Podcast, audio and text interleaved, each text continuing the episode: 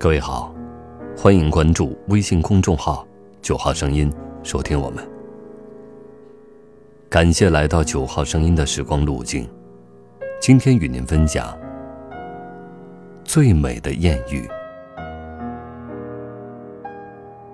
有个朋友从丽江回来，我给他接风，我又找了几个好友一同去，他们之间并不认识。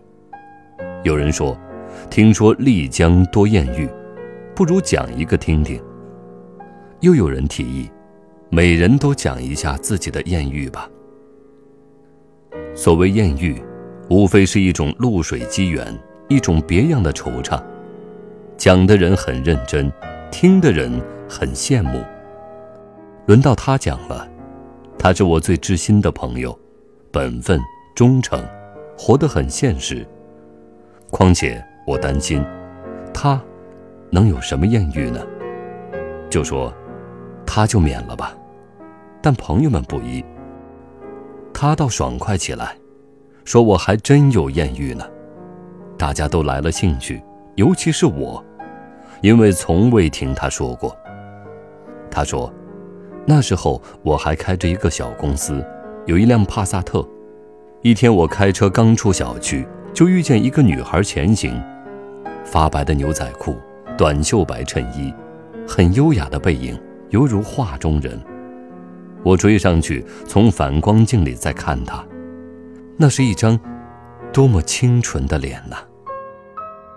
后来我常在上班路上遇到他，每次相遇的地点相差都不过几十米。再后来。发现他竟和我住在一个小区，我爱上了他，总想找个机会说话，可是鼓了很多天的勇气，始终不敢。一个人若是爱上一个人，是会胆怯的。但老天终于给了我一个机会。那天下雨，我刚到小区门口，从车镜中发现，他打着一把雨伞走来。风吹起他的头发，雨打在他的身上，忽然我就有了一种心疼。我摇下车窗说：“我送你一段吧。”他低头一笑，答应了。车上我们并不说话，他一直含笑沉默。但下车的时候，他说了一句话：“其实我早就认识你，明天我还能搭你的车吗？”我们都窒息了，简直太美，纷纷问：“后来呢？”后来我有一年多没在小区门口或者路上遇见他了。是的，没有后来。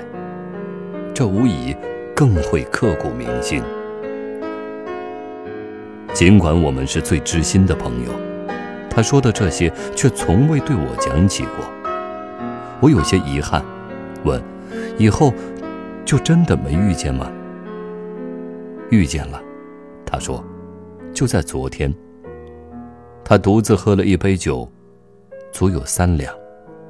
然后我看见他眼泪涌了上来，然后大家都听到了他的啜泣声。他说，昨天我骑自行车回家，竟发现他在小区门口站着，居然没用双拐。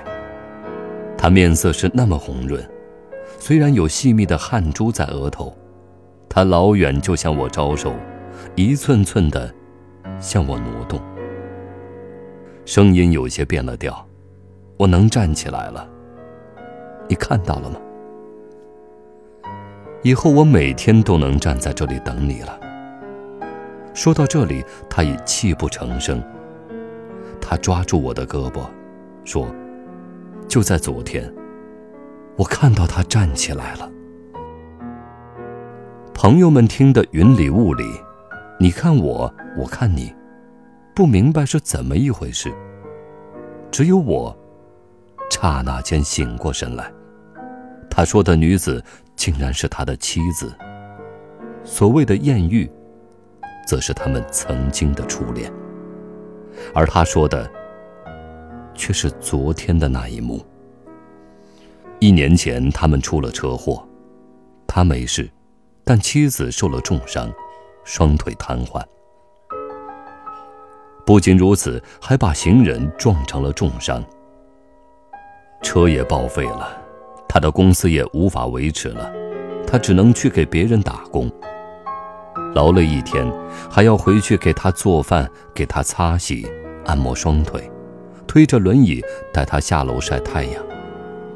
他曾对我说，他这一生最大的愿望，便是让心爱的妻子重新站起来。他希望下班回家，能在小区门口看见他在等他。于是他精心照料，他的病也日渐好转。他也说，不想他能发大财，只希望他每天能平安回家，他能站在小区门口等他，告诉他，饭菜都做好了。还能有怎样的艳遇，比这个场景？更美呢。昨天，他真的站起来了，走下了轮椅，扔掉了双拐，艰难地扶墙下了楼，站在了小区门口。他微小的愿望终于实现了。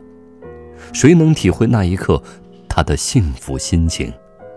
那种比初相识更美好的艳遇呢？尽管我没说明。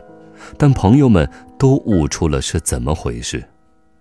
事前我们说过，要评选出最美的艳遇，结果大家都把手举给了他。今天的九号声音，又为你另存了一段时光之旅。晚安。